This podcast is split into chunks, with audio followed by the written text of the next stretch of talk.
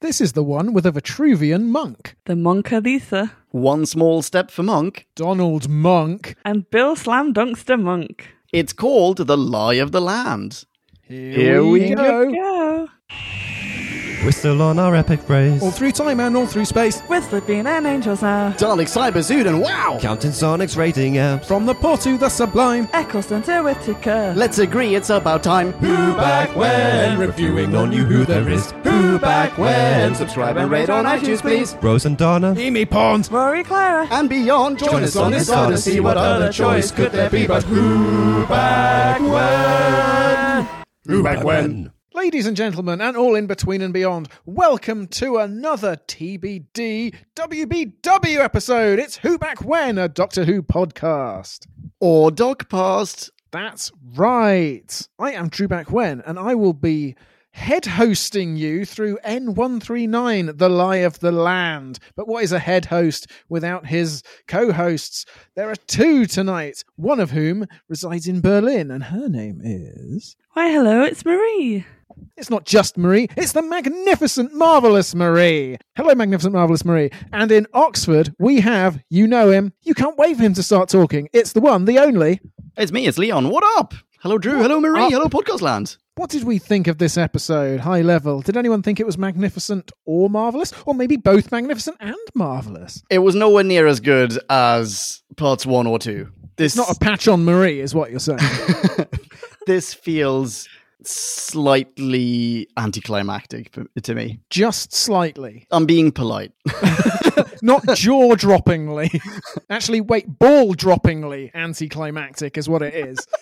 Ratings droppingly I don't know. When, anticlimactic. when balls drop, it's not that anticlimactic. It's It's pre-climactic, if anything. yeah, it's anti with an e.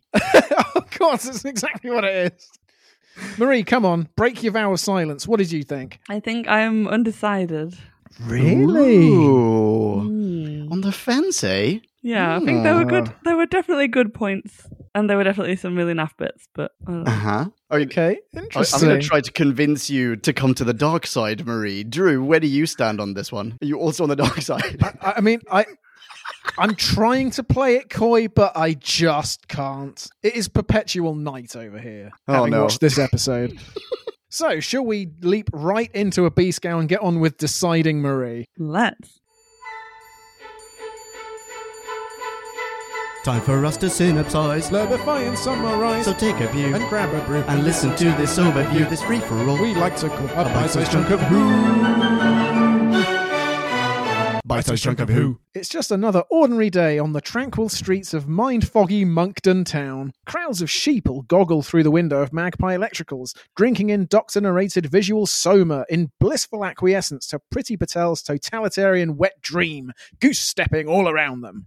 Bill and her mind's eye mug minding mum are having none of it though, resisting the urge to believe the televised truth and walking the streets like Martha in The Last of the Time Lords, clinging desperately to the hope that the Doctor has a plan beyond being Monk GB News' lead anchor in perpetuity. Just as all seems lost, enter Nardi, once again breathing because some time has passed, and handily equipped with a thing that outthings the thing the monks are using. Off they sneak to the wild waters off Scotland, where twelve lurks in a prison hulk. But can this rebel bait be convinced to switch? Discover. You are welcome. Aren't you just? Now we're cooking with gas. Hmm. Speaking of gas, how has Nardole survived?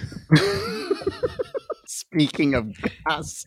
well, he breathed in all sorts of Oh, yeah. pathogenic aerosols. And then suddenly he's just back. It's me, Nardi. Nothing's happened. It's just convenience, isn't it? That's uh it's great. It happened off screen. Yeah, let's put a pin in that word, convenience.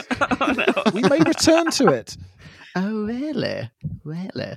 But Marie, was was Nardi one of the highlights of the show for you? Um, probably not. I don't. Yeah, I don't know.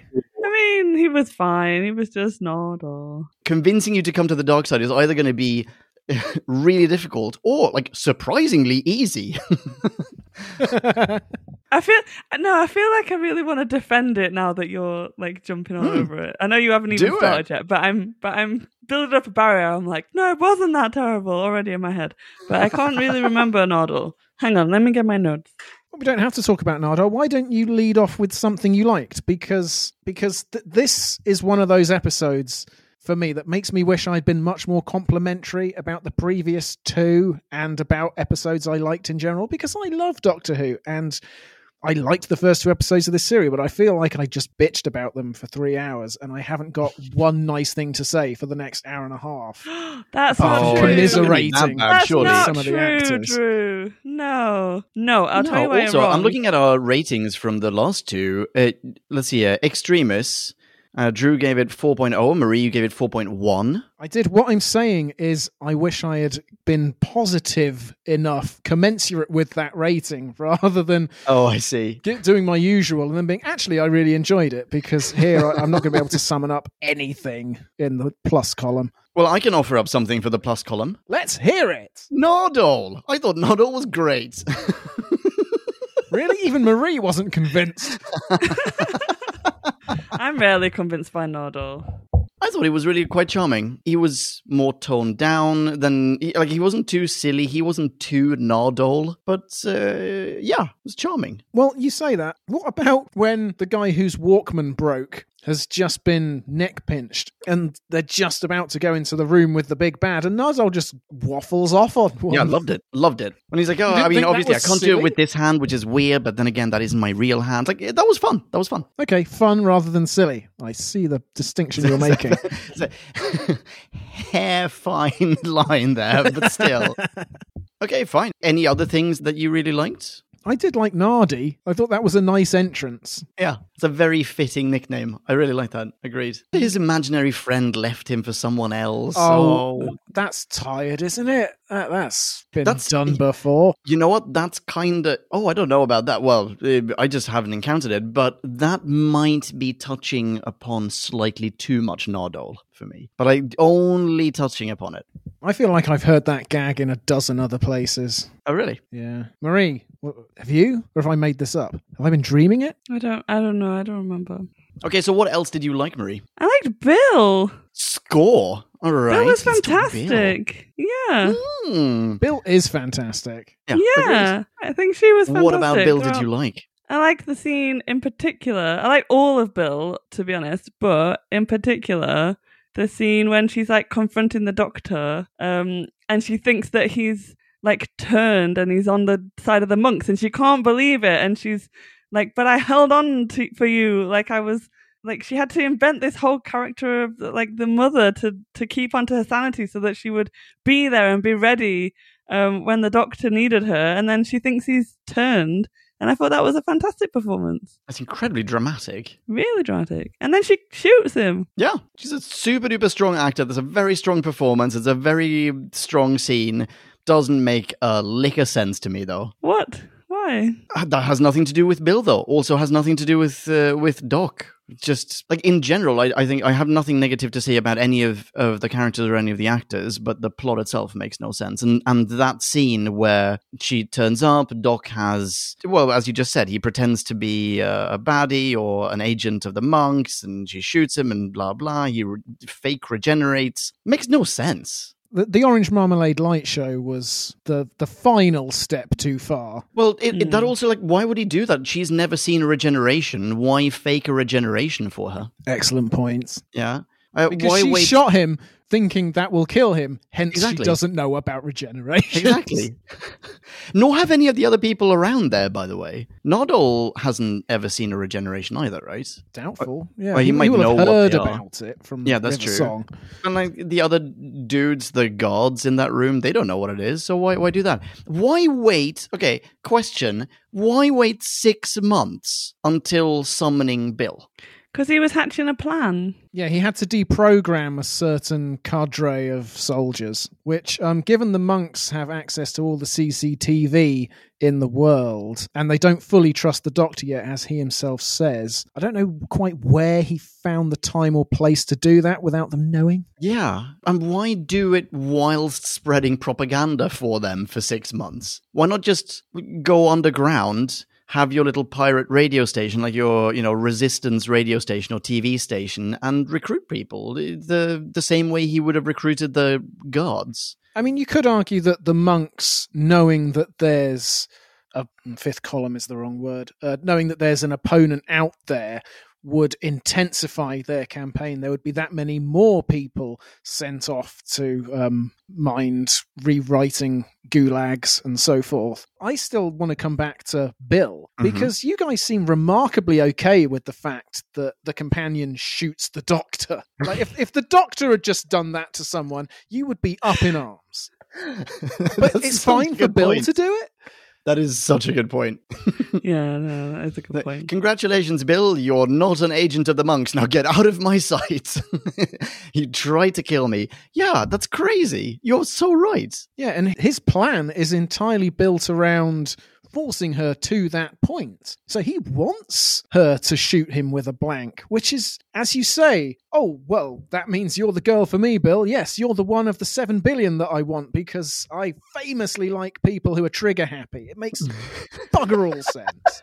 Also, the second Nardole shows up in her flat, surely they know that she's not with the monks. Like they must know immediately. So why the all of the subterfuge? Why smuggle her aboard the ship? Well, I feel like what they write, what the writers wanted to do was set up this massive lie. I mean, the lie of the land is is the title. I, uh-huh. I I know the monks are lying via the medium of television, but the writers also going for a great big dollop of it here. The, the doctor says you just before, um, Bill, this is absolutely the truth I'm telling you, and we know that the first rule is the doctor lies, but I just feel like they took it so far. I, I can't forgive them. Like it's it's just it's just deceit. I feel like a contract has been broken and they delighted in it and I did not.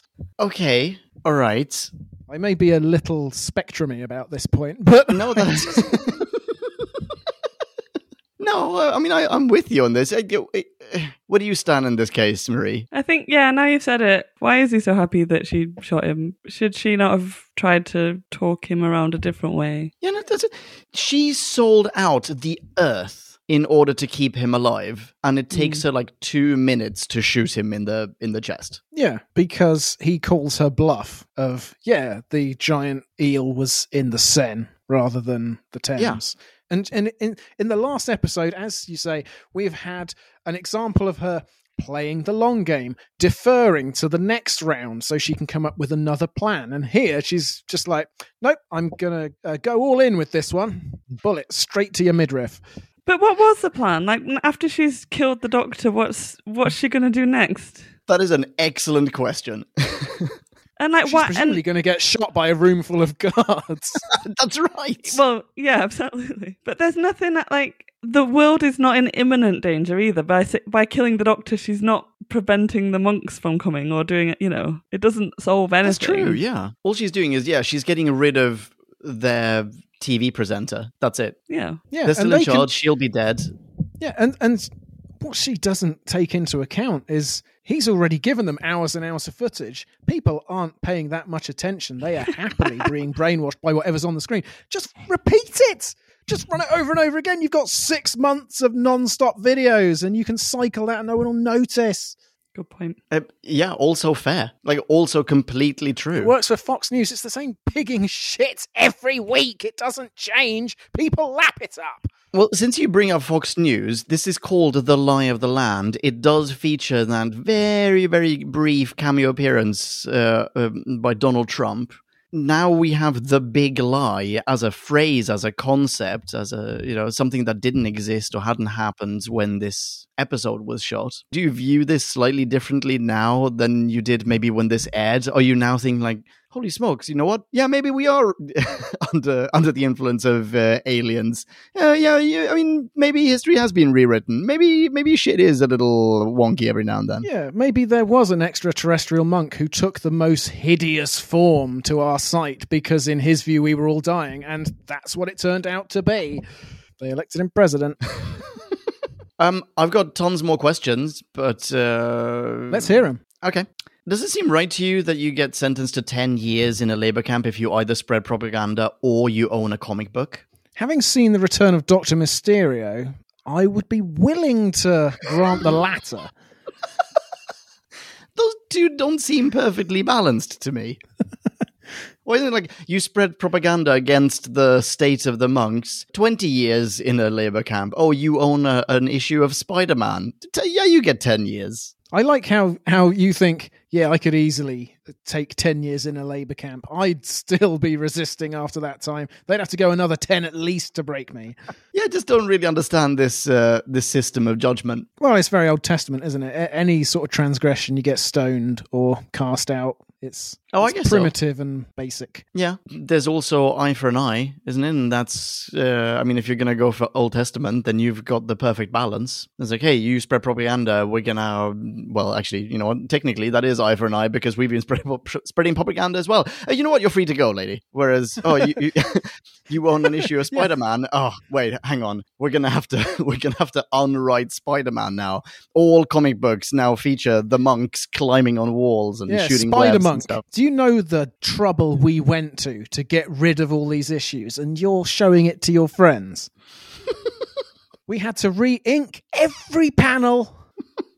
We had to do a control F for man. It was a nightmare. There are only 12 of us. It took us a week. We could have invaded the southern hemisphere in that week. Okay, here's another question. Actually, apropos of that, here's another question, possible discussion item. Did the monks only rewrite our memory of history, or did they also go in and actually, you know, destroy museums, destroy libraries? Did they redraw the Mona Lisa to feature a gross monk? Did they, you know, is there any evidence of our history remaining at the end? I mean, I, I know that we get to be back on campus at the end, but maybe that's just a wibbly wobbly that the doctor does. I don't think they rewrite anything because I think so. You see that how it's all like mind control, and you see well, Nardole looks at the pyramid and says there's no one there, and then he turns to the rest of them and goes, "Oh, there's twelve of them." So I feel like you could be stood in front of the Mona Lisa and be like, "Hey, there isn't a monk in this," and as, but as soon as you leave, you forget it and you, You remember say, there oh, being a that monk. Oh, that's a very good point. Yeah. yeah, that monk drawing's beautiful.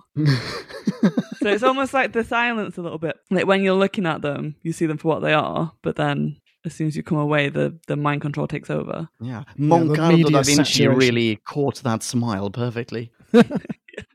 yeah, it's a good point. That's a good point. Yeah, also, I had wondered, based on things you'd said in previous episodes, whether the monks had indeed messed with the timeline of the entirety of human history. But no, they just uh, put up some big monk shaped bender statues, and yeah, within a few months, that was enough. They they boarded up some museums, maybe. So, what, but what about those statues afterwards? Like, who brought them down if no one knew what they were? Who who who took down those? Like, someone must have.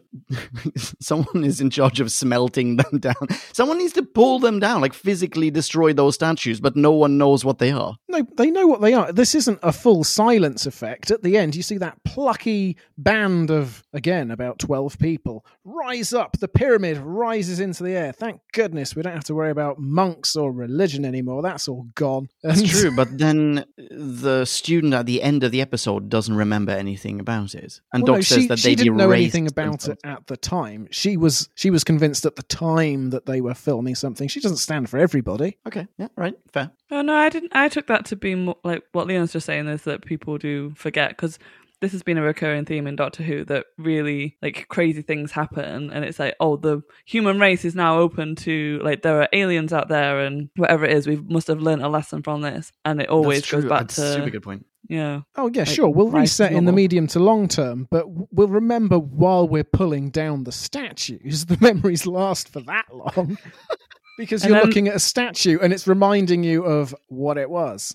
And, And the then there'll second be its face be- hits the floor, you're like, where did this speed bump come from? This is really inconvenient. I'm going to write to the council. There'll be a load of like conspiracy theorists afterwards who were like, oh, you know, the ones who think that the queen is a reptile and everyone just laughs at them. They'll be going, no, no, they were, they were monks. They were here. They controlled us all with mind control. And they're like, yeah, yeah, sure, Dave. How much did you drink last week? Uh, did Yeah. you say Dave deliberately, as in David Icke? I didn't, but I'm glad that I made that happy accident. Who's David Icke? I'm sorry, I don't know this reference. He's, I'm pretty sure it's David Icke. He is the main proponent of the um, lizardocracy cabal Oh, really? secretly running the world. Yeah. Ugh. I hesitate to Google him. I'm sure the listeners can figure it out. So I'm still not done with Bill Let's hear it then. because Bill is talking to her dead mum. Mm. Yes. And how did we feel about that? Did we like it on the whole? We see quite a lot of her dead mum. I didn't like how it was used as a like narration device throughout the whole episode. I thought that was a bit um much, and I th- and it really like pulled me out of the episode. I didn't really like that as a storytelling device, but I did really like the first scene where she sat down with her mom and she's like in this like mind space where she can block block everything else out and just focus on this memory of a mother. Yeah, And that was see definitely the best one. I agree. yeah, and I, and I thought that was really brilliant. It's like she's been here for six months on her own, nobody else to speak to, trying to hold on to these memories that keep getting further and further away.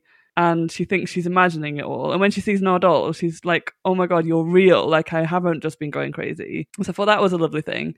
And then I think if they just left it at that and then brought it in at the end, you could have seen okay, this like the strength of mind that she had to keep rem- like remembering the truth when all this like mind control was going on for everyone else. Maybe that helped her in the end, and that you know that would have been a nice bookend. But yeah, I don't. I didn't enjoy the like talking to a mom because it was in. It was like said from the future as well. It's like, oh yeah, yeah, we did this like last week, so you know that she doesn't die as well. So that kind of gives it away. It's not a, a present thing what we're doing Oh now. yeah. Oh, I didn't think about that. Oh, you're super right. And now I feel like an idiot. No, you're absolutely right. I, I, I'm not I certain quite- she doesn't talk in the present tense some of the time, but yeah, she could very easily have lapsed, and I missed it. Hmm. I, I thought that some. I mean, this might be the only really, really nice instance of love saves the world. You know, love saves the day.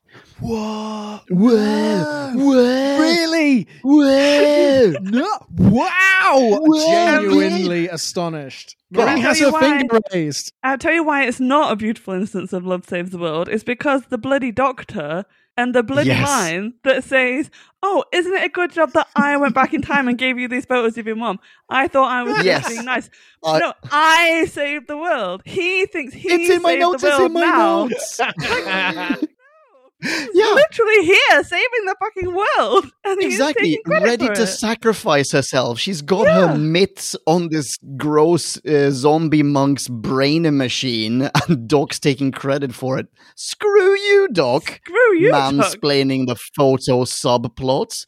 Uh, and in addition to that, he also like is isn't it a lovely thing, you know, uh, uh, uh, to to consider the memory of one's mom as an isolated subroutine? Like it was such a nice, like, such a beautiful sentiment being presented by th- this whole montage with Bill, and we see all the photos, and then Doc goes all technical about it. It kind of undoes it. But I do think, from her point of view, I think it's possibly the, I don't know if it's the only nice one, but it's certainly the nicest one that I can think of. Instance of Love Saves the Day. However, what I would have seen, uh, liked to have seen more of her talking with her mum, as in in that context, would have been them actually talking. Like it would have been quite nice to have the mum say something to maybe give some advice, or them actually having a dialogue rather than just her talking at a. But I don't know if it's supposed to be like she she doesn't have a memory of her mum talking because she died when she was quite young. Maybe I don't know how old was she.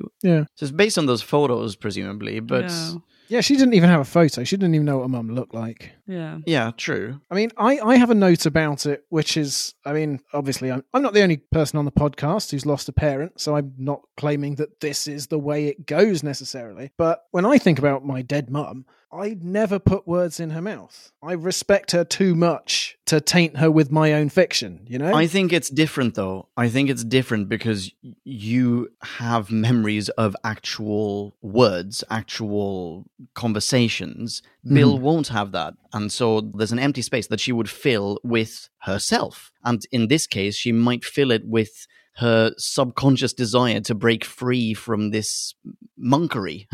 you know, I absolutely understand what you mean, Drew, but I, I don't think that that same thing applies to Bill because she isn't. I mean, just the fact that she's picturing her mum sitting there is already a that's already a figment of her imagination. That's not a memory as such. yeah. And I, It I ends think, up being a testament to her lack of imagination.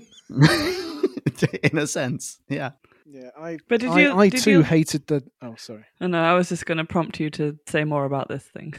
Um, well, I, I too hated the tech word salad that Hmm. um, the memory of a of a dead parent became. I also didn't like Bill's mum. You just went viral. I, uh, I oh just- no! Oh, so bad. So bad. and, and this is also coming after clever, brilliant, ridiculous writer to think of this. Whenever, whenever the Doctor is praising the resolution, I can't help but I've taken this out of scripts. the scripts I have myself written. Like, no, don't call it brilliant because it makes you sound like a twat. Since you bring up the writer, can we maybe point out here as well? So, this is the third installment in a three parter. Part one, Extremis, was written by Steven Moffat. Part two, The Pyramid at the End of the World, was co written by Steven Moffat and Stephen Harkness. Stephen Harkness? Stephen Harkness. Mr. Harkness. Peter Harness. Peter Harkness. Oh, yeah. I remember saying this when we record as well. So, for some reason, I've written down Stephen Harkness. I'm an idiot. And this one was written by someone else entirely, namely Toby Whit. House. Isn't it a little bit odd that it's a different writer entirely? It's not even co written with Moff. So it's perhaps not entirely odd that it has a slightly different pacing, it has a different mood, and perhaps it's headed in a completely different direction than the first two installments. Sure, but it's also a craven abdication of responsibility on Moffat's part because I've made a note of this. What a thankless task to have to write this conclusion to the serial. Poor Toby Whithouse. So far, it's been established in Part A that the monks know everything about Earth's past, the Doctor's timeline, and everyone's future, and their power is practically limitless. It's revealed in Part B. They can restore the Doctor's eyesight. They can take the place of American jet pilots. So, just how was poor Toby Whithouse supposed to develop a realistic weakness that our heroes could exploit? Yeah, I mean, that's a fair question.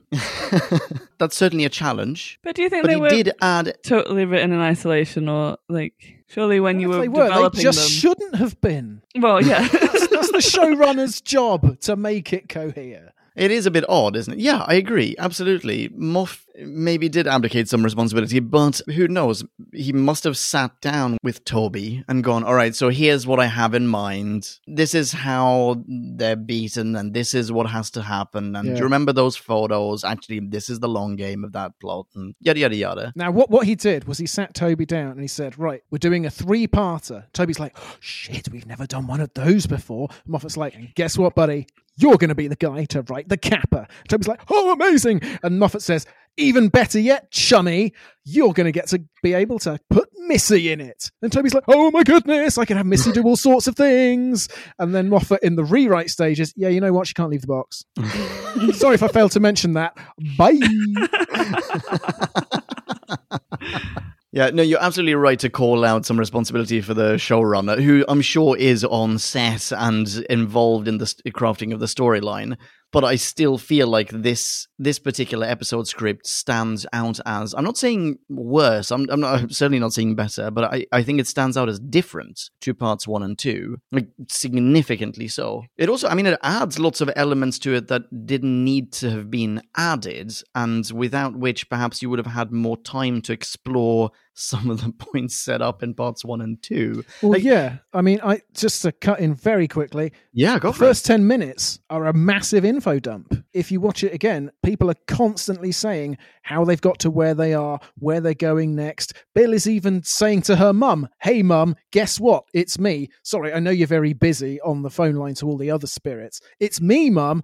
I've got to tell you where we're going in the next scene and a half." Yeah, But I don't Which mind wouldn't that. I I quite like the first ten minutes. I feel like there's a lot of like drive and there's a lot of movement and there's like it feels quite exciting and I don't know where it's going and you've seen the doctor on the TV in this big scary white room saying things that you never thought you'd hear him say. And so if I was pulled along with that, I thought that was quite nicely paced the first little bit. I would probably agree with you on that actually. But then there are other elements in this episode that were never set up in parts one and two that you could have done without, and the story would maybe not make more sense, but certainly not make as little nonsense as it does now. For example, why is Doc working with the monks? He isn't. Well, he is, but we don't find out why, but we find out that he is. So why even include that? That takes time away from this. Why is he on a boat that or on, on this hulk, on this ship? There's no reason for it, but he's there, and that takes like another five, ten minutes of the plot just to get to it and to establish that he's there. Whereas in parts one and two, we've had lots of other characters set up. Like, why why not just leave him still working with that lab scientist in? I can't remember if it's part one or part two. now. Erica. Erica, yeah. W- like, what happened to Erica? She was established, is not in part three. We have this whole thing with, you know, I don't know, some weird plant, chemical plant. I can't remember what that plant was doing or that lab was doing, but we have characters established rather than create new characters from scratch that take lots of time to establish. Why not just use what we've already crafted in this trilogy? And yeah, I mean, that's basically what I'm trying to say. Like, there's this episode takes a wholly different direction than the direction that was set up in parts one and two. And for that reason, like, I, I wonder if that's because there's a completely different writer involved. Yeah, oh, also completely different director. I think this is Oh. the only one of the three Wayne Yip directs. He directs Okay. next week's one as well, and those are the two in this series. Oh, right. Okay. I think it just didn't bother me as much because I didn't. I really didn't like the last episode, so I was kind of happy to leave those That's true, characters behind and just start from scratch. If because it just felt last week's was really quite cheesy, and it was all hanging on this like, oh, the the smashed glass and the smashed glasses. Oh no, and I just really couldn't get on board with it at all.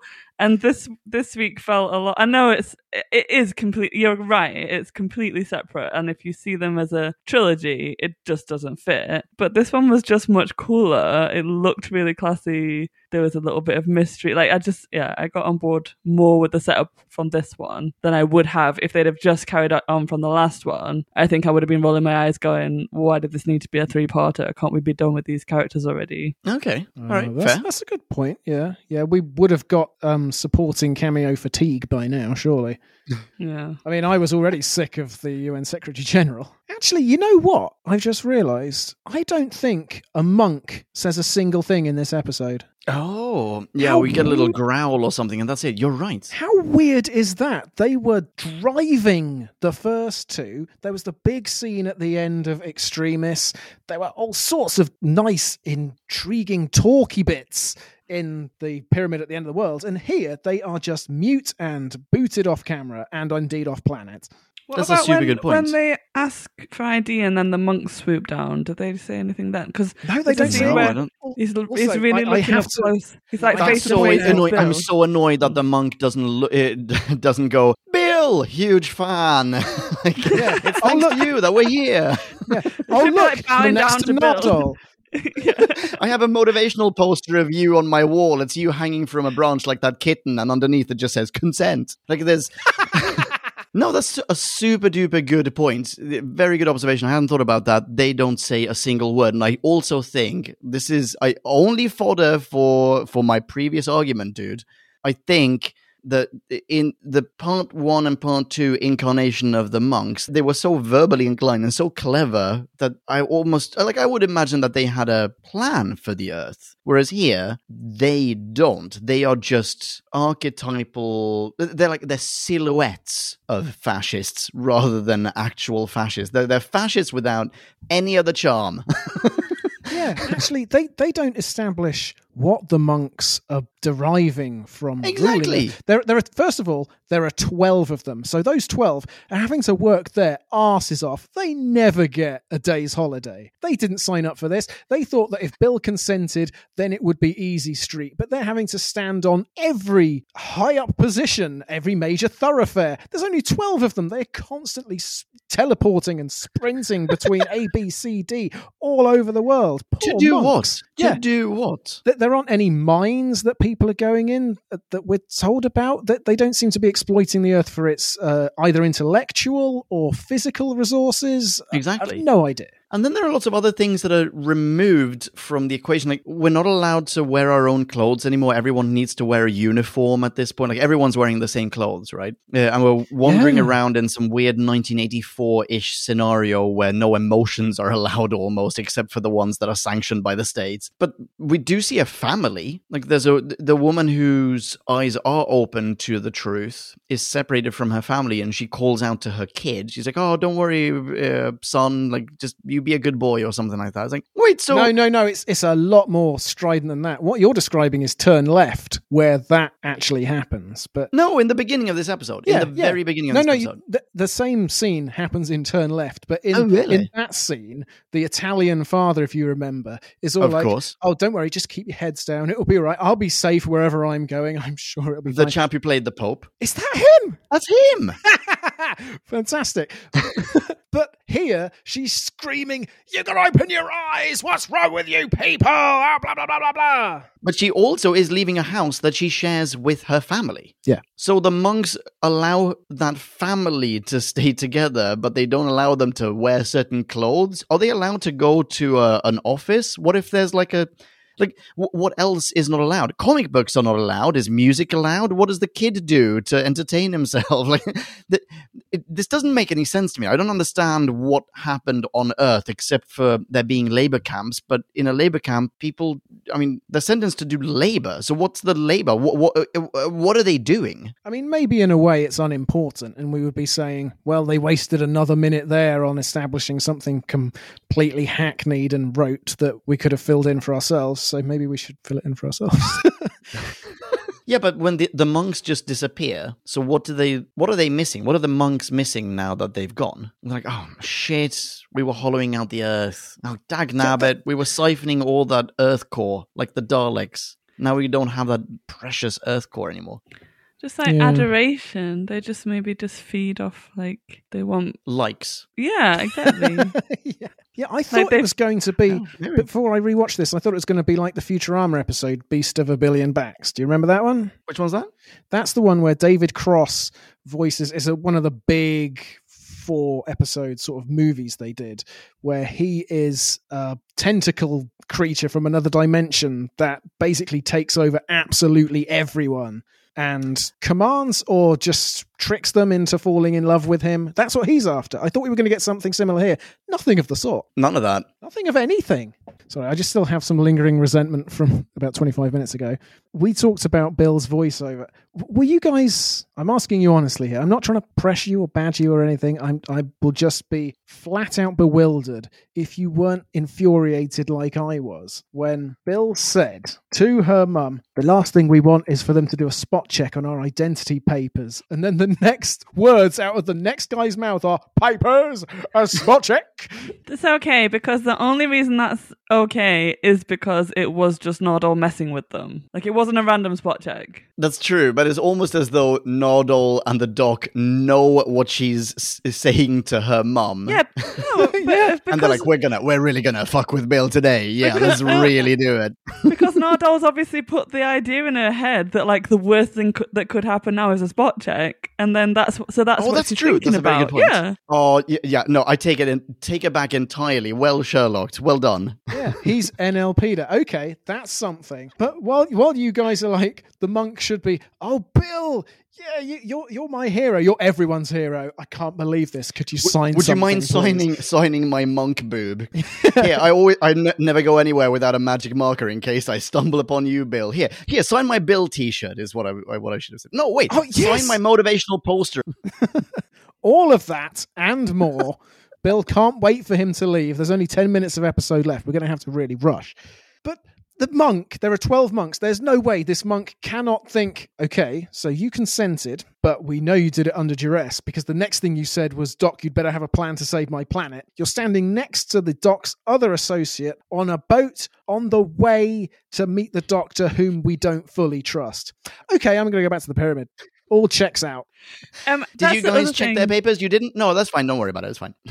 That's the other thing that doesn't check out because they do make a point to say like it has to be like consent given without duress, blah blah blah blah blah, and it just doesn't. And that's a flaw like that's come over from the previous episode, I guess. But all of the Yeah, they say criteria this that they one- they say again in this episode, yeah, it doesn't fit what Yeah, they say said. with no ulterior motive. Exactly. Yeah. she absolutely had an ulterior motive. That's the only. Yeah. well, it wasn't ulterior. It Yeah. was just her only motive. Yeah, which she then Yeah, freely exactly. vocalized. Well done. Yes, in Yeah. front of monks. yeah, Hi, I'm signing this, but only because. exactly. Maybe that's it. Maybe no one else is honest enough to tell them what the ulterior motive is. Y- Yeah, very possibly. How refreshing. You know, if we were to lose the planet to you, we can't stay mad at you. This contract that was uh, signed, verbally agreed to, it said in this episode that it is then passed down through the generations because they are going to be in charge for thousands of years. What if what if there isn't another generation? Like maybe Bill won't have kids. What do the monks do then? Yeah, they said they will just call it a failed experiment and move on to the next place. Like that does happen. Yeah, easy come, easy go. That's Yeah. such a waste of time. That's such an incredible. Way. They've spent so long creating this massive simulation that, like, that by the way, perfectly mimics uh, what humans look like. I, I hate to be this. dude. I, I know that we talked about this the last time as well, but at some point, I would love for one of you to explain to me why they look like dead bodies again, because I've forgotten. I don't understand it. But they spent all this time, all this effort. They've gone there. They spent six months creating labor camps and enslaving mankind to do like probably nothing except maybe destroy comic books. And now they're just gonna fuck off and do the same thing somewhere else. Like every The, two the Labour camps years, are they show up somewhere. making- The ma- Labour camps are making the monk statues, maybe. So the more, Oh, Oh, that's, that's a true. thing. Yeah, Yeah, the more maybe. monk statues you have, the more obedient the populace is. Yeah, yeah, that's true. Question: Did we get to see the monk symbol in parts one or two, or is this the first time that we get to see it? I I mean, it looks like a, an alien swastika. Is is basically the point that I was going to get to. Oh, right. Yeah, I don't, don't remember if we get to see that in parts one or two. it's certainly not as prominent if it is anywhere.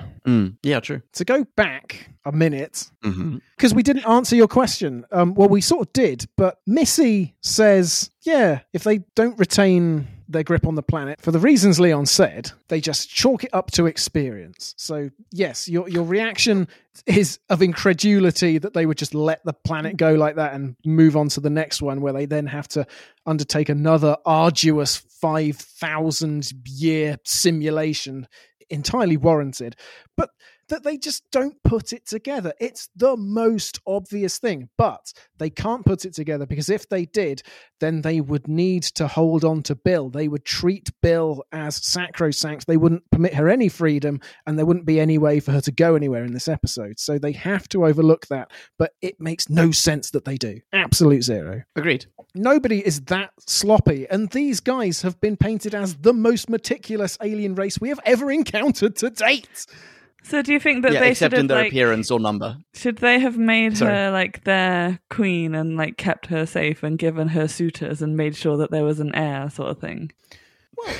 maybe they should have just cloned the shit out of her Yes, thank you. Or wait, hang on. If the memory of a departed family member is just a subroutine, then even Bill is just a bunch of code to them, in which case just digitize her. Or just have this one dude who's sitting there like the slightly different looking monk with the headgear. Just have that dude there. Which, by the way, do you remember when we talked about the Rings of Akhaten and there was a dude in a box who occasionally would be like an alarm clock for the sun to show up and destroy everything? And I had a suggestion for that, how to solve that problem. I feel like the same suggestion applies here. Kill that dude. Like Hmm. he's right there. Doc is Doc is able to hold his head. Just fucking twist it. Like Yeah. just twist it or, off. or if the doctor's too squeamish we've seen that bill knows how to handle a weapon True, and it's, Bingo. if it's between killing him or killing herself, wouldn't you at least try to kill him first? Yeah, like she's I would going say in I would there. say so. Worst case scenario, Yeah. you then take his like metal crown and put it on your own head. Done. Sorry, I just talked over you there, Marie. But was this was this what Missy was getting at? Because she's like, you you'll have to sacrifice yourself, but you'll have to basically become brain dead so that you can still transmit it, but transmit nothing, like transmit life before the monks, basically. Or was is this, dude is this the then? scenario she was envisioning? I guess so. Like Bill would have turned into that dude. That dude presumably was the level of um sacrificed for that role because Doc taps him on the shoulder or whatever and goes like, "No, no, he's out." Yeah. Okay. So yeah. So Bill should have just replaced him, basically. Yeah, exactly. Yeah. Kick And him so off the ha- throne, yeah. put on the hat, done. I just feel like why would she? She saw like the doc. She, the doctor tried it. Put my hands on this guy's head. I'm gonna. He's obviously like really intelligent guy who has like thousands of years worth of brain power and is an alien and it, you know is more powerful than her in most ways that we know about. And he couldn't. Yeah. He wasn't strong enough to kill the like to stop the guy. Why does she think think that she would be able to? I mean, it doesn't make any sense to me that that that Bill has the one purest subroutine of all. I mean, the Doctor has River. Um, the the Doctor even has Missy. I mean, his friendship with her has been described previously as far beyond the capacity of humans to comprehend in terms of complexity and depth and all of that. So, no, he should have leagues of spare capacity to just blitz the monk with whoever he happens to call to mind.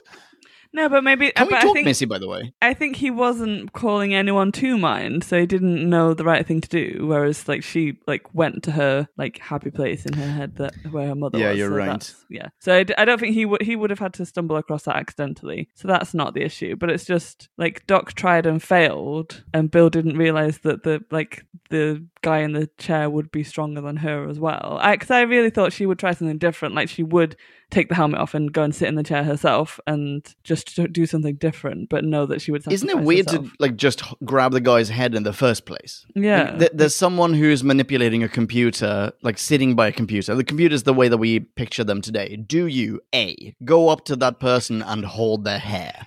Or do you B go up there, push them as like uh, roll their little swivel chair aside and touch the keyboard?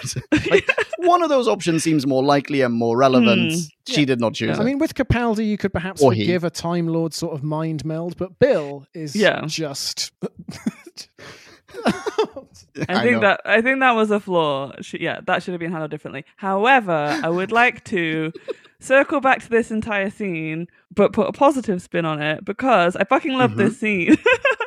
um, and- yeah, I really, really, really loved like Bill just taking control, saying, "Okay, I'm gonna." She basically ties up the doctor and was like, "Right, I'm gonna go and do this. I know it's gonna kill me, and I know you're gonna try and stop me. So I'm not giving you a choice. I'm gonna make my own decision, and I'm gonna go and save the world." And like the amount of like strength and like agency that she has in that scene, oh my god, I was like jumping out of my chair. I thought that was absolutely phenomenal. Yeah, I agree. But what I really wanted to see there was like, Doc, I'm really sorry. I've I've tied you up because I know that you're going to try to sacrifice yourself if if I don't. So here I go. And then she like pulls out a knitting needle from her pocket and just like rams it into the monk's ear. Done. Yeah, Done. yeah.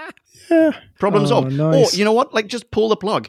Th this this is the technological hub. This is the device, the electrical device that is sending out these signals. Switch it off. Somewhere there, there is a plug, and Nardole just has to stumble upon the cable that pulls it out of the wall, and then everything is shut down. Yeah, because it it just didn't seem like she was involved in that scenario at all. Like this idea that if when Bill dies, it will all break down. There was nothing about that room. It's not Bill's memories. They're just it's history. I don't understand how she was supposed to be connected to it. It is. It Yeah, is. that- wait, that's such a good point. It is quite a mind fuck. Um, l- well, perhaps literally for Bill, that if the monk defeats her, then she becomes a husk, and that's what they wanted because then the link like- is broken. But that's so weird. Like, I mean, all she did was sign the T's and C's. She, it, it's not like Bill knows all of human history and they're using her version, her recollection of it to implant themselves in that recollection. But when she holds the monk's head, she replaces human history with her own recollections and images of her mum. Yeah, basically everybody just gets a picture of her mum, and that's Yeah, enough everybody to, thinks like, that she's their out mum now. yeah, I think there are also pictures of just Bill in there. yeah. I'm pretty sure that I saw a picture of Bill in front of the TARDIS, and one of my thoughts was like, "Oh, wait, hang on. Does everyone know about the Doctor now?" Like, oh, I mean, clearly, every everyone knows Oh, yeah. practically nothing at the end, as in nothing new. But it it seems odd that her mind is not relevant to the monk's usage of this machine, but when she in- interferes with it, her mind is what replaces everything in it. It's like, oh well, you know what? Now we don't know about Churchill anymore, but we do remember her mum. Yeah, they replace all the statues of the monks with ones of Bill's mum, and she is the new goddess cult for the entire Earth. Bill's mum is on the Mona Lisa. Bill's mum is credited with the theory of relativity. Do you remember when an apple fell down on Bill's mum's head and she discovered she realized what gravity was? Yeah, do you oh, remember Leonardo when da Vinci's mum Vitruvian of- Bill's mum. I'm sorry. I was was going to say, do you remember when Bill's mum crawled out of the ocean and kickstarted evolution? Hang on, can we talk Missy? You mentioned Missy there, but we haven't actually really talked about her at all so far this evening. From my point of view, this is a s- kind of a waste of Missy. It's definitely a waste of a, re- a Missy reveal. Well, it wasn't a re- reveal because we already knew who was in there. Well, we knew who was in there, and perhaps Yeah. everyone in front of the screen knew who was in there, but we hadn't seen her there. We had it had been alluded to, but we hadn't been shown Missy. What did you think Yeah. to the vault, like the interior? Well, why is there a glass box in the middle of it? I don't know. Because she's trapped in there. Like when Doc goes right up to it, it it's like shines blue, like she's being trapped in that little cage. yeah, and then he just steps through it because it's more a force field than a glass box. Yeah. But then at the end of the episode, they're just sitting next to it. Yeah. Yeah, I, I have a whole spiel about this. Oh, let's hear it. Spiel away, dude. Well, last week on Next Time, we had Missy, right? Yeah. And it made it look like her and Bill were going to take down the monks. And it made me think back to the Magician's Apprentice and Witch's Familiar, where she teamed up with Clara and they similarly Yeah. assaulted the enemy stronghold. And I was like, oh, well, I like that. They don't do it here. I don't think they needed to do it again. But yeah, what they what we get here is nothing. They should have saved Missy for a later episode in this series. This is a poor fit in general. We talked about how in Extremis, her broken up scene that establishes why she's in the vault didn't work so piecemeal and it didn't mesh with the episodes. So don't put it there and ruin it. Save it for a serial where it's going to work better because Or we we don't get the payoff here. She has just been reduced to a consultancy role, which Yeah, or- maddens me. And because of that, we have this episode um, ruined and a, and a pretty good episode um, diminished. Yeah, completely agree. I have an alternative retro rewrite as well, which could turn this three parter into a four parter, in fact. Nardole doesn't know where Doc is, but he has found Bill. He goes to her, he goes, Listen, I want to find Doc, but I don't know how. I know someone who might be able to, though, but it's a serious gamble because she's a total psycho hose beast Hmm. and then they go and they pull out Missy, and we have a Missy episode where Missy is basically the Doc, and that culminates in Missy helping them find Doc, and together in part four, they basically take over from after the completely redundant fake regeneration scene, and that's part four, except there is no Hulk, because why? and then that's basically it. So then Missy has a more prominent role. There's a sharper contrast between oh she's been locked up and almost forgotten about, and she kind of helps redeem herself in a way because she fights an even bigger bad rather than this. Yeah, yeah. I would be Oh. all over that. That sounds amazing. Please, yeah. Moff, call me. yeah. Make that I- happen. I was I was really torn because I, I do agree with what you said a few minutes ago, Marie, about Bill's scene is so powerful at the end when she takes on the sacrificial role and Pearl Mackie does a fantastic job. But as she was plugging herself in to the monk, which we've established is entirely ridiculous and impossible, I was thinking, wouldn't it be cool if there were an evil Time Lord who loved mind fuckery who could be doing this in her place? Yes, yes. And then we have a fun little, almost like a Loki moment where, like, yes, she sets everything straight, but maybe mankind has slightly different memories of something. Maybe that at the end they're going, I don't know, through the Louvre or something, and there's the bust of Nefertiti, but it looks like Missy, or like or anything. You know, something is just slightly different, and Missy's just added a little bit of herself to history. Yeah, or or she could perhaps struggle a bit more with going from I pushed a wee girl into a volcano to ten minutes later. I keep remembering that wee girl I pushed into that volcano. I can't stop crying about the wee girl. Oh, it's terrible. because because she could she could absolutely be fucking with history, and there could be huge global ructions going on outside. Not on this budget, I know, but still, re- do it via reportage in some way. And the Doctor has to win her over, and they get to go head to head rather than what we get. Hmm. Boom. Yes, exactly. That's a way better episode. Marie is nodding. I'm nodding furiously. I would love to see that episode. Ah man, yeah, that's a much better right. Oh, no. I just really, really liked Bill in this episode. like, I really, really Bill enjoyed all of the scenes she was in, and so I wanted not to hate it. But there are, yeah, it is really bullshit when you think about it. Yeah. I, I completely agree with you. Bill is incredible in this. Bill has Well, earned Bill, most Bill, of uh, what's her name? Pearl Mackie. Pearl Mackie. Pearl Mackie. Thank you. Yeah, Pearl Mackie is phenomenal. Mm. Yeah, Pearl Mackie has earned most of the points this episode gets in my rating. Yeah, but I remember last week you guys both saying how great Pearl Mackie was, and I was like, I was so distracted by the terribleness of the episode, I didn't even notice. But this week I really did notice. But I was almost in contrast to the Doctor. I didn't. I really didn't like um, Capaldi in this episode, and so it made me. It Please, Marie, please better. do elaborate. Yes. just the like a few of them I've mentioned. It was the like, oh, oh, look, your mom's gone viral, and the um the the reference to fake news, and the, like I don't know. It was just it was so full of really really corny lines that he just I just don't think he pulled off. Which maybe is not his fault. Maybe they were just too bad to start with. Did you buy him as evil in the beginning?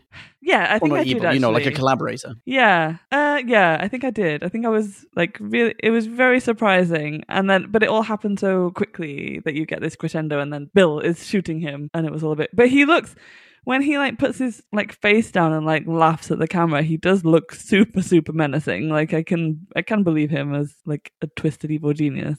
The other thing I really really didn't get on board with was the like end scene when he's saying to Bill, "You already referenced this, Drew. There's seven million people on the planet, but you're the one that's like worth sticking around for." And it just, to me, it felt really, really flat because like I could hear him saying that to Clara and believing it and being really moved by it and like you know thinking this is amazing. And to say it to Bill, it didn't feel like they had that relationship just yet. It felt like he see he doesn't see her as like an equal. He sees her as a student, and maybe she proved herself in this episode. Maybe he should start treating her differently from now on. But it, I don't know. It just felt like such a corny, corny line. Yeah, Like waiting six believe. months for her as well is just such a waste from his point of view. I agree with you because it's unbelievable that they should have formed this bond. So why wait six months for this until like before you even make your first move? Yeah, Because all he wanted to do was go and ask Missy what to do. So I mean, he Yeah, didn't have to wait is- six months for Bill to be by his side while he did until he did that. But this is the thing. The the whole plan is, oh, I'll just go and get Missy out of the vault. It's like, why did why did that take so long? And and the fact that he says to Bill, the safest place for you is by my side. Well, she hasn't hmm. been by your side for six months. What's It's in been my happening notes. to It's her in my then? notes. Yeah. also, how many companions have died right at the doctor's side? Ooh. Yeah, true. yes, true. Ouch. Ouch, Drew. That is a major blind spot. she was Don't doing just fine just before you behind came him. along. Yeah. No, it's. yeah, it's- I just oh. I felt like they were just trying to force a relationship quicker than Well, I, I don't think, Marie, that he is saying you are Clara 2.0. I think to Bill, he's saying something slightly different. Clara had proven herself. She'd been the impossible girl. She'd been up and down the doctor's timeline. She'd done all this stuff. So the doctor can be like, wow, Clara, I know all the things you've done. With Bill, it's more a, it's more a potential angle. Like, I am teaching you and I'm taking the time to teach you because I have some sense of just how far you can go. And that's way further than any of the other bozos in this university.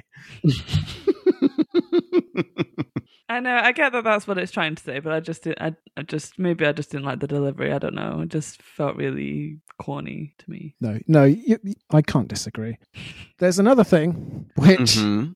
Marie was saying. It was, or maybe I was thinking it as Marie was saying it. It was just starting to get good when Bill picked up the gun, and then she Mm. ruined what was developing into a really nice scene, which is a counterpart to the ones last week that made you think, where the Doctor was challenging what you think of as the Doctor's orthodoxy and providing a different angle, something that's more suggestive. At all, at all points in this trilogy, certainly the last two weeks, just as it starts to get really good and suggestive, it takes a right turn or it takes an it, it does an about face, and you go back to Doctor Who by numbers. And I wrote a whole paragraph about this about how a, a poem is at its best when it, it brings you along with it with, with suggestion. I've been trying to articulate this for a few episodes now. You hear something intriguing, the synapses fire, And you think, oh, I want to hear these arguments because I have an open mind. I can weigh this up. Maybe I'll learn something. And the audience is, is unsettled by that. And you can have a cognitive and behavioral impact if you pursue that. But just when the episode is about to go there, it defaults to the cartoonish extreme of, you know what? We really don't want you to think that the monks are worth following. We're going to present the most the most totalitarian by numbers regime that's absolutely possible. We're going to bludgeon you over the head with it, and you can carry on in your stable status quo and get nothing out of this episode because it's all been done previously. Sorry, I. that was the shortened version. I edited that down. Do you agree, or am, or am I way off base? Wholeheartedly agree. There's my friend who agrees with me, with no ulterior motive, I might add. And Marie isn't vocally disagreeing with me. She she knows better than Bill. I don't mean to bring the episode to a grinding halt and just shit on it. It- It was just every time I thought this could be like a classic episode that gets remembered decades from now because it took a risk. It, it said something daring that stuck with people, and it it just never. No, it took the very it. safe option at the end, uh, or not even at the end, sort of halfway through. And it did also seem like parts. Uh, I th- I feel like I might be conflating parts one and two now. I, I'm not entirely sure which one's which, but certainly the the parts of the story preceding this one, they were bigger risk takers. There seemed like there was slightly more at stake, even morally speaking. There was slightly more at stake. Certainly, when unelected world leaders are going, well, hang on, maybe we should opt for fascism. You know, that's a huge moral leap on behalf of the your audience. If if you're expecting your audience to buy into that, Yeah, no, and, and what it what it ends up doing is preaching to the anti choir because we have talked with an e or an i? No, sorry. I with an I. Okay. We, we've talked about how the fake news thing is now sadly more socially relevant than ever, and there are vast swathes of people who are susceptible to lies and brainwashing, and at the very least, not being able to see beyond their media bubble. So, you know, help us with that. What we need is a serial that will explain, Leon, why people are psychically vulnerable to this sort of manipulation. This is uh, touching upon what I maybe wrote as a little intro to my, my my rating section for this, but I'll just say that right now. I mean, I think maybe we need to admit to a certain bias here as well, because Strange Reading, spoiler alert, podcast lands, the the Who Back When branded audio adventure that's coming out sooner or later. We're we're, we're still missing a whole bunch of recordings. Well, we'll when we've got them, it'll come out. But that also deals with the subject of fake news, and quite differently so. I think. Obviously, it's also like a professional thing, and it's more comedic or anything, whatever. But still, it deals with fake news. So I think we're maybe slightly biased in our approach to judging this one. It could be. I know that I am. Fuck it. You know what? I'll say it. Strange Readings does a better job of tackling fake news. There, I said it. Hey. I mean, at the end, where the doctor's like, "You humans, you're so forgetful," and Bill's like, "That's part of our charm." It's like, no, there is a very real problem here, and to make Yeah. light of it looks increasingly blasé. Yes, exactly. The- the- when you say that there's like a 24 or 48 hour news cycle, that's not a good thing. Like, like people should not forget what happened yesterday or two days ago. You're absolutely right. That's being passed off at the end of this episode or uh, at the end of this three parter as, no, oh, fake news, isn't it cute? Like, yeah, no, it's the downfall of our civilization. or in the process of becoming it, definitely. exactly. Yes. Oh, you uh. got fascists in charge of, in this case, the entire world through fake news. They call it the fake. What, what do they call it? The fake news room, the fake news central. Yes. I mean, they they name check the concept, but then at the end it's like, oh, it's fine. News cycle over. Anyway, I'm going to draw that to a close because I feel like we need to say something positive, or we're going to lose Marie. This isn't a positive as, as such. When Doc, eh, and, and this is kind of riffing off something that you said earlier, Marie, that when Doc looks down the barrel of the camera, he looks so sinister. He looks so like there's something really menacing, I think is the word that you used about, about him. And he's so good at it. When he's on the, the ship, the Hulk, and it's ramming into the dock, he has like a cartoonish laugh like an evil, mad genius's laugh. He seems that's a, a soundbite. It's so evil, and like he, he shows complete disregard to the like I'm sure countless dock workers who were killed during that. By the way, and not to mention like the environmental disaster and like everything else. How do you guys feel about that? I really I feel like that. Sandra Bullock would be very angry. Oh, I also had Speed 2 cruise control vibes there. Yeah, nice. Sorry, Marie, you were going to say something there. Sorry, sorry. I, I did not get that reference. I think I've only seen the first speed. Um, Oh, good for you. Avoid the second one. but yeah, no, I d yeah, again, I agree. It's just over the top, cartoonish, not necessary. Like if that had been Missy driving the boat into the harbor, put them perfect. Yes. Yeah, but what? Yes. like, what the heck is Doc doing? And Yeah, it's he's, just he's another- summoning all the monks to his location instantly, right? yeah. Isn't there a monk on that ship, by the way? No, he, he even takes off again. But but th- they Wait, could so the monk just arrives and just to look at three people who showed up on the ship and then flies away again? Yes, Is that, what the that monk is does? exactly what happens. Oh, that's dumb. But yeah, Sorry, I just, Marie, you I just didn't, I just didn't like the doc in this episode at all, and that's just another example to me of like him acting out of character or just bumbling his Yeah. lines. Or I just think Capaldi was having an off day. I'm not convinced today. No, I, I think they were asking him there to cover up actually a pretty cheap episode because this this prison hulk of countless thousands of tons is mashing its way through a harbor and you can barely hear like a crunch of wood maybe underneath his uproarious laugh. And even the sound effect is cheap. And i found myself thinking hmm, they didn't even want to attempt to visualize this because they don't have the money this week, and they're mostly creeping around corridors, and and a lot of a lot of it is filler. Weirdly, But it's so Like, unnecessary. Why do you need to have him? If you don't have the budget to have him smashing into a harbor, then just don't do it. It doesn't add anything to the plot. Yeah. Have him just dock. He's the dock. just have that happen. just have the dock dock in the dock, and we're fine. Exactly. Or uh, have them climb down the side of the ship into a dinghy. Done. Like you, you like, ugh. You know what? During this episode so far, I've added 0.4 to my rating. I, I'd already written a rating before we press record. I've added 0.4 because of you, not thanks to, because of you two and your optimism. But now this conversation about about Speed 2, basically, is I, I'm I'm taking 0.1 off that. There you go. It's also I need to step back for a second and say it's a very rare episode where we can go. Capaldi couldn't save this. Mm.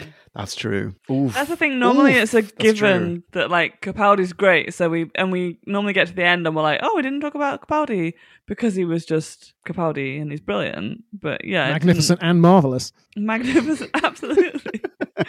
um, Love his coat in this.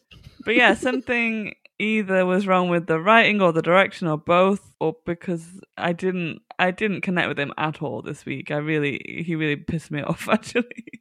um, so I I don't blame him because normally I love him. So Yeah. else went wrong. I, I will say I will counter that with I did like him while the scene was interesting when he was saying about human society is stagnating. You know, he he had me going for a second Mm. there. I, I wasn't convinced by the video at the beginning, um, because I was like, well, no, how could the monks have actually brainwashed the doctor? That's impossible.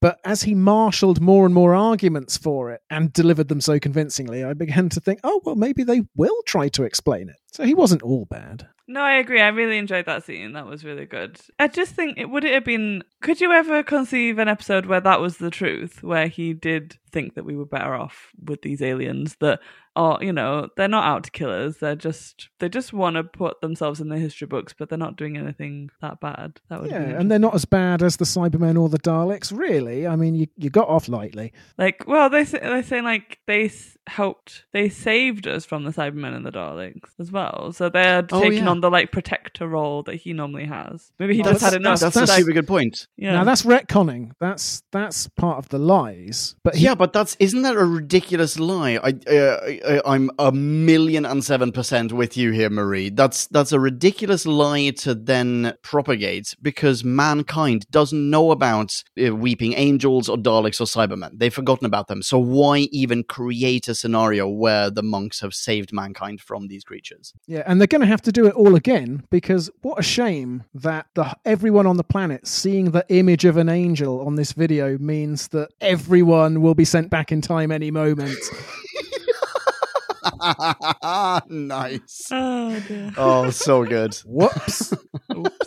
Uh, so, uh, quick observation, uh, and this may be just be a one-liner, but no TARDIS, like no TARDIS whatsoever. Nothing in the intro, nothing in the outro, and certainly nothing mid-episode. That is true. This happens very rarely. I wish I could be happier about it, but what it makes me think of is the Doc and Bill just huddling under that arch, which is the reason why they don't go to the TARDIS because they've got this fantastic arch, which the monk being upstairs will never find them under. Yeah, that's true. Do they? So they don't use the TARDIS get to get back to the university?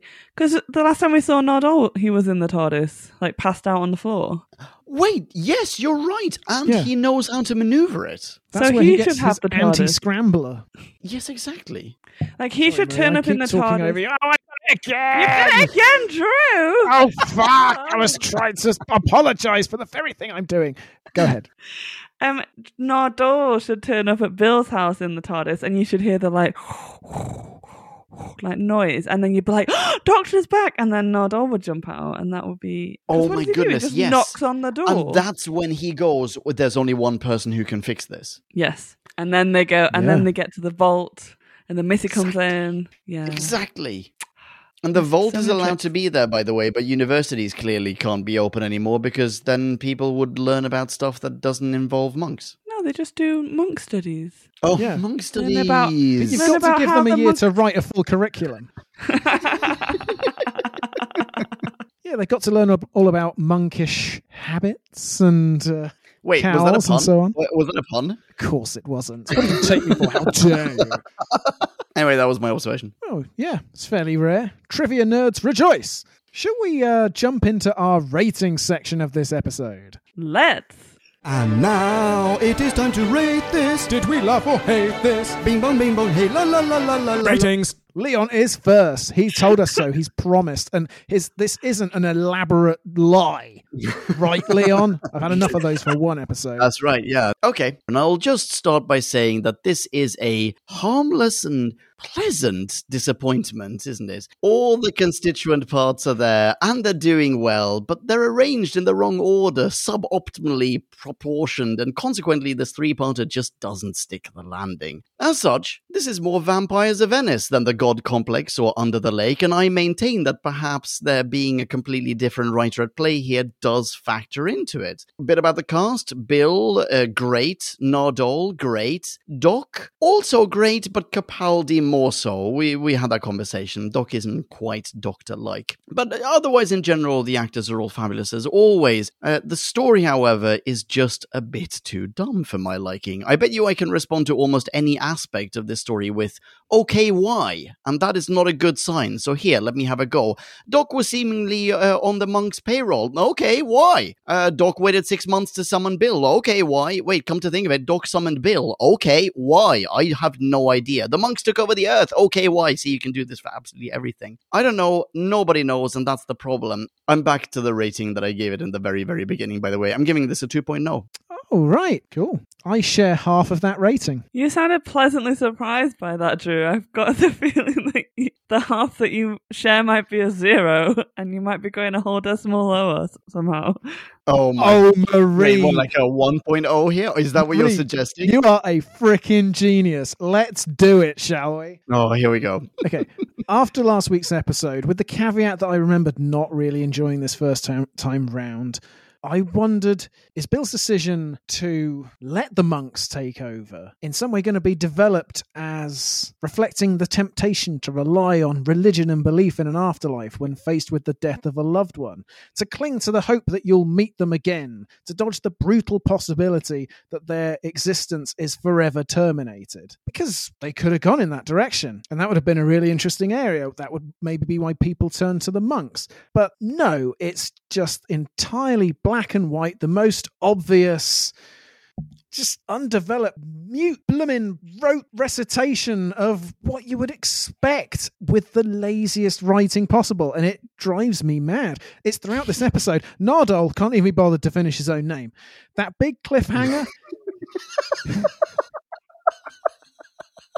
that big cliffhanger, he just survived it with a little bed rest. Already I'm feeling a bit cheated. The monks have a device. Big whoop, Nardole has a deviceier device. Brilliant. Doesn't even have a name. Nardole and Bill creep off through the ship after that monk didn't call them up on being there, just because that's what characters do. There's no cleverness to how they sneak away, they just do. Ugh. And why I was so annoyed by the Doctor's deceit wasn't solely the element of trickery, although what a room full of wankers, by the way, but because that scene seemed like it was just about to get clever or to require a sophisticated explanation to deconstruct it. But the only way Toby Whithouse sought to defuse the situation was to be as obvious and simple as possible. It was all a lie. Big deal. I don't care about your flashy staging or you calling up the kitchen like an idiot. So screw all the mischievous violins and flutes and clarinets playing as if to say, Oh, isn't this jolly fun? Aren't we clever? No, you're not.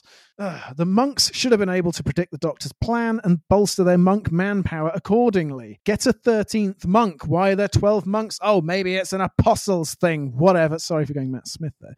There's a hideous inevitability to the logic that the only way to take these monks down is to go one on one with them, and the only superior power Bill will have at her disposal is her most heartfelt connection, and that's her dead mummy. Toby Whithouse has previously been known for his verbose villains, ready to go toe to toe with the Doctor. Here, they don't have a single line of dialogue. And so, add up all the bad writing decisions, absent devices, nonsense justifications, and empty flourishes, and I've arrived, as Marie has predicted, at a 1.0. That consists of 0.1 for Capaldi's wicked grin, 0.1 for Nardi, and the rest mostly goes to Pearl Mackie's acting. Every time she has to heft the third act on her shoulders, she makes it look easy. But contrast that with poor Michelle Gomez. Here she is neutered by this episode's grim info dumping requirements. American and French accents have become the height of her unpredictable insanity. The shot of her eyes in the sky as we pan down to Oh, whatever the next scene is. I didn't even I couldn't even process it because I was clawing my own eyes out. I was just starting to enjoy it when she was calling the doctor's conception of good vain and sentimental, and then there are her fucking eyes in the sky. I mean, oh, the scene at the end makes up for it to a small extent, but a very small extent. There you go, 1.0. Marie, bravo. Yes, well done, Marie. Uh, Marie, could you uh, just, uh, if you happen to know which lottery numbers I should play tonight or, or tomorrow, just uh, could you maybe ping me a, a message on WhatsApp? I'd really appreciate it. I'll, I'll drop you a line. Yeah, okay. Thanks. we'll be millionaires this time next week. Fantastic. I got so angry towards the end of that review, I nearly pulled a muscle. Like, I was beginning to cramp. Oof, Drew, I don't, I don't know how to follow that, Drew. I was gonna try and say that I think I enjoyed it, but definitely more than you both did. Clearly, um, Oh. uh, I definitely enjoyed it more than the last episode. I thought the Wow. I don't know what percentage you gave a zero point something to the atmosphere and the drama, blah, blah. blah. I enjoyed that. I thought it was really cool. I thought it looked really cool. And I didn't mind that, that it didn't really follow on from the previous episode because I didn't enjoy the previous episode. So, yeah, that makes sense. like, yeah. So, I yeah, if you're rating it as a trilogy, then it's bullshit because it's not the same beast at all. All the rules change, and that should really anger me, but it doesn't. Definitely not as much as it angers Drew, anyway. And I just really bloody loved Pearl Mackie I thought she was phenomenal. I could watch her all day. I really, really loved every scene she was in, basically. Coming off the back of Drew's angry rampage makes me want to give this a higher review than I would have done because I don't think I don't think it deserves that much. I think it was a really good like it was really good to look at. I maybe the pacing was off in certain points, but definitely not the worst we've seen. Somebody brought up the Vampires of Venice, which was really unfair. It's definitely, definitely not that bad. So yeah, Mike, my favorite. I said this before. My favorite part of the whole thing was absolutely Bill. I thought she was phenomenal. I could watch her all day. Yes, Missy was underused. The Doctor wasn't his normal. Like I don't I don't really know what was going on with the Doctor, but he annoyed me a few times, which he doesn't normally do. So I do have to take points off for that. But yeah, I just like, you know, we mentioned in the intro that there were vibes of like Martha, like walking the land and telling her stories and that, and I really liked that. So it was nice to have a little callback to that. I didn't hate it, but it wasn't the best. But I definitely enjoyed it more than last week. So I have to give it slightly higher than last week. I think I gave last week a 2.7. So I'll just go with a nice solid 2.8. Wow. Ooh, excellent. Uh, for a second there, I thought that, that we might have 1.0, 2.0, 3.0. no, fair. awesome. Yeah, a very nice range. Shall we see what Podcast Land has to say on this controversial, contentious matter? oh, please, let's. Listener minis. Now let's hear from Podcast Land. Max 250, or it would get out of hand. Okay, so our first listener mini is from Kieran Evans. What up, Kieran? Hi, Karen. Hi, folks, says Kieran. Kieran begins. A strong dose of We have always been at war with Eurasia. Hey, nice. Psychic control and a secret police reminds me of Series 3 and the Saxon the Master plot. Any other eps? It feels a familiar plot from general fiction. Certainly the fake memories, with Torchwood and Star Trek having done that a few times. Hmm, continues Kieran. The Doctor regeneration fake out twist happened too early in the episode. It happened 18 minutes into it when it should have happened 5 to 10 minutes later. It just left the rest of the story a bit light on content, or a bit more drawn out than it needed to be. That was something I felt at the time and still did on rewatch for this review. Interesting. Uh, Kieran continues, that said, I like Bill talking to her mum. I realised that Chibnall nicked that for the next series. Nice setup for the end of the episode. Asking the Missy for help feels like the reverse of all those Pertwee stories where the Master realises he needs the Doctor's help as he's miscalculated, though is similar to Logopolis, I suppose. Kieran's final paragraph is thinking back to my question in the previous mini. I suppose it was a trap for the Doctor and Bill. The monks need someone pure of heart and sincere, and Bill fits the. Bill, sorry. nice. As she's the linchpin, the Doctor can't really take any action against her. The ending isn't particularly novel. We've had love saves the day before, so that counts against it for me. Hmm. And Kieran thinks this is a little bit of a letdown on the previous couple and gives it a 3.3 out of 5. Wow, that's more than I expected. Yeah. Hmm. Uh, nice one, Kieran. And not just because I'm a negative bastard. But also, But there you are. I mean, I, I can't deny it plays a role. yeah, and we've already mentioned Turn Left, which was another episode this uh, echoed. yeah, definitely. Uh, can people who agree or disagree with Kieran express their agreement or disagreement with him in some way? Why, yes, they can. They can follow him online on Twitter at KJ Evans2. That's two the number. Thank you very much, Kieran. Next up, we've got Tan Six Fingers. Hello, Tan Six Fingers, aka Ben O'Neill. Hi, Tans slash Ben. Is this the first time that we've heard from Tan Six Fingers on the New Who channel? I think it might be. Ooh, welcome to New Who, Tan Six Fingers, aka Ben O'Neill. Yeah, lovely of you to join our temporal fork.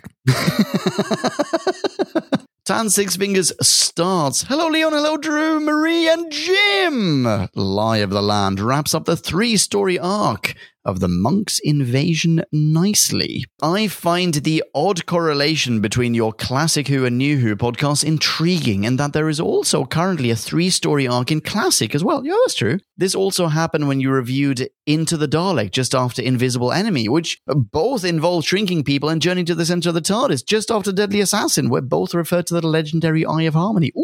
Ooh, I know it has happened numerous times before too, says Ben. Ben continues, I thought Bill did a marvelous job of carrying the episode, especially at the beginning, where we don't even see the doctor for a while. I enjoyed Nardole, as always.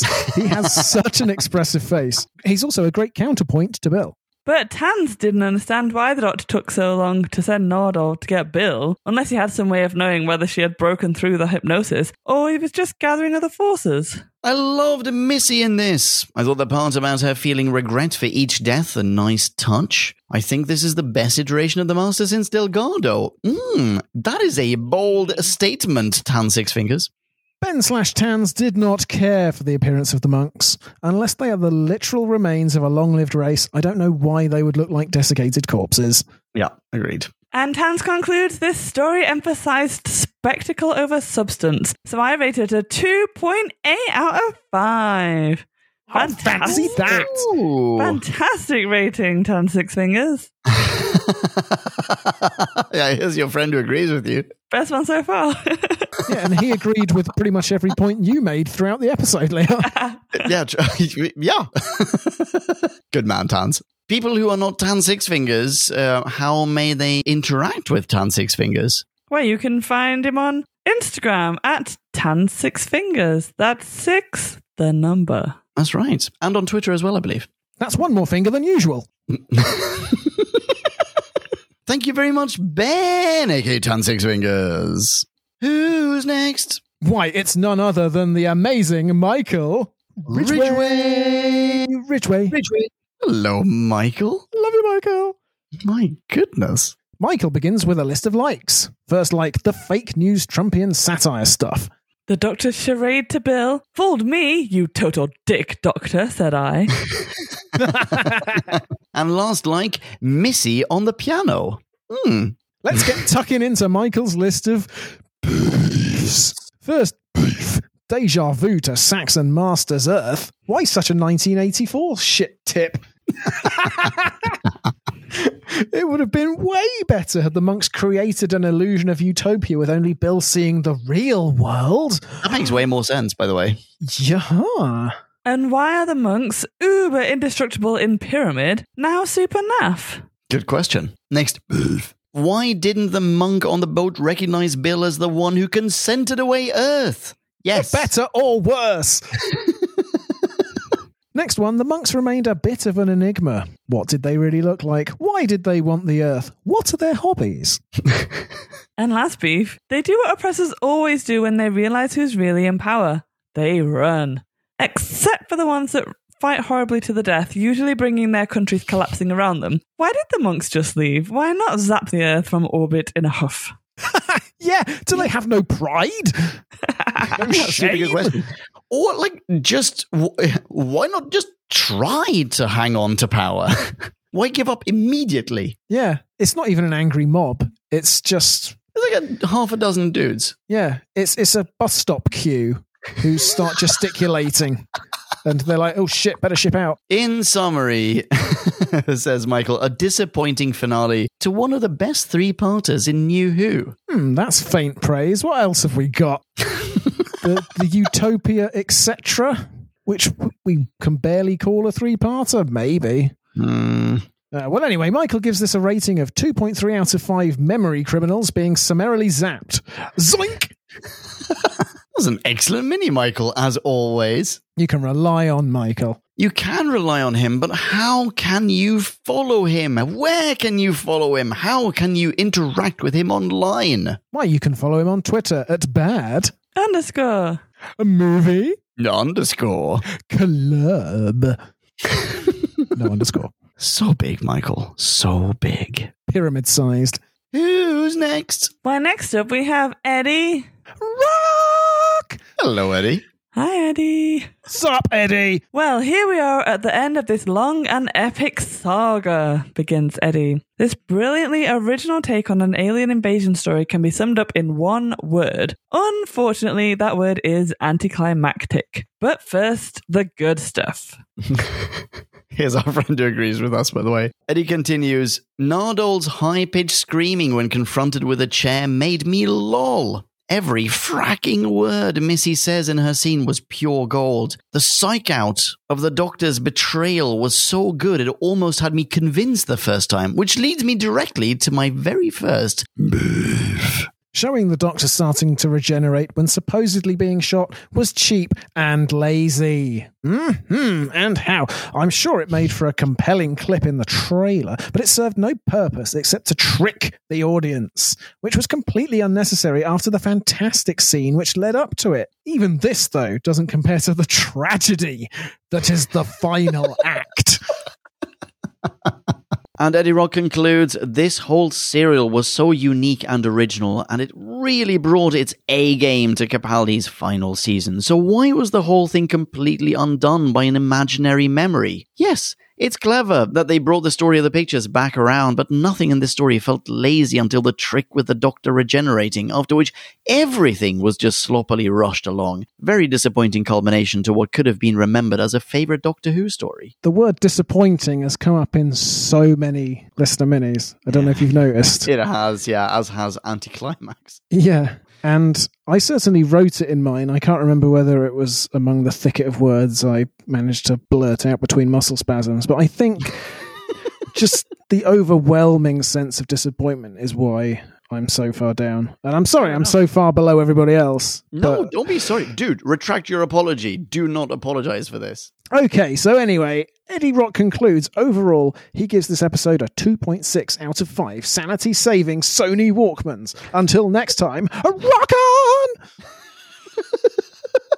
That is an excellent rating system. We totally didn't talk about the Sony Walkmans or that entire scene, by the way. That's that's a whole bonkers scene. Thank you very much for an excellent mini, Eddie. Yeah, nice one, Eddie. By the way, uh, we've lost Marie, podcast land. Maybe Future Leon's already told you, or maybe you've just figured that out. But she's been Yeah. having connection issues. Yeah, eh, unfortunately, we have lost her indeed.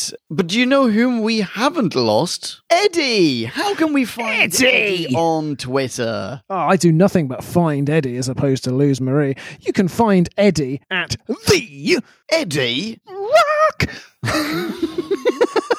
Thank you very much, Eddie. And thank you very much, everyone who sent something in for this one. Yeah, nice. Yeah, super duper good stuff. Okay, so that's pretty much it. Okay, so what do we have coming up next? Leon, what's coming up next in the classic channel? Excellent question, Drew. Next up is a classic Who review, and it will be of Terminus, which is the second part in the three part saga of the uh, Black Guardian. Lovely. Now, do you have a question for me?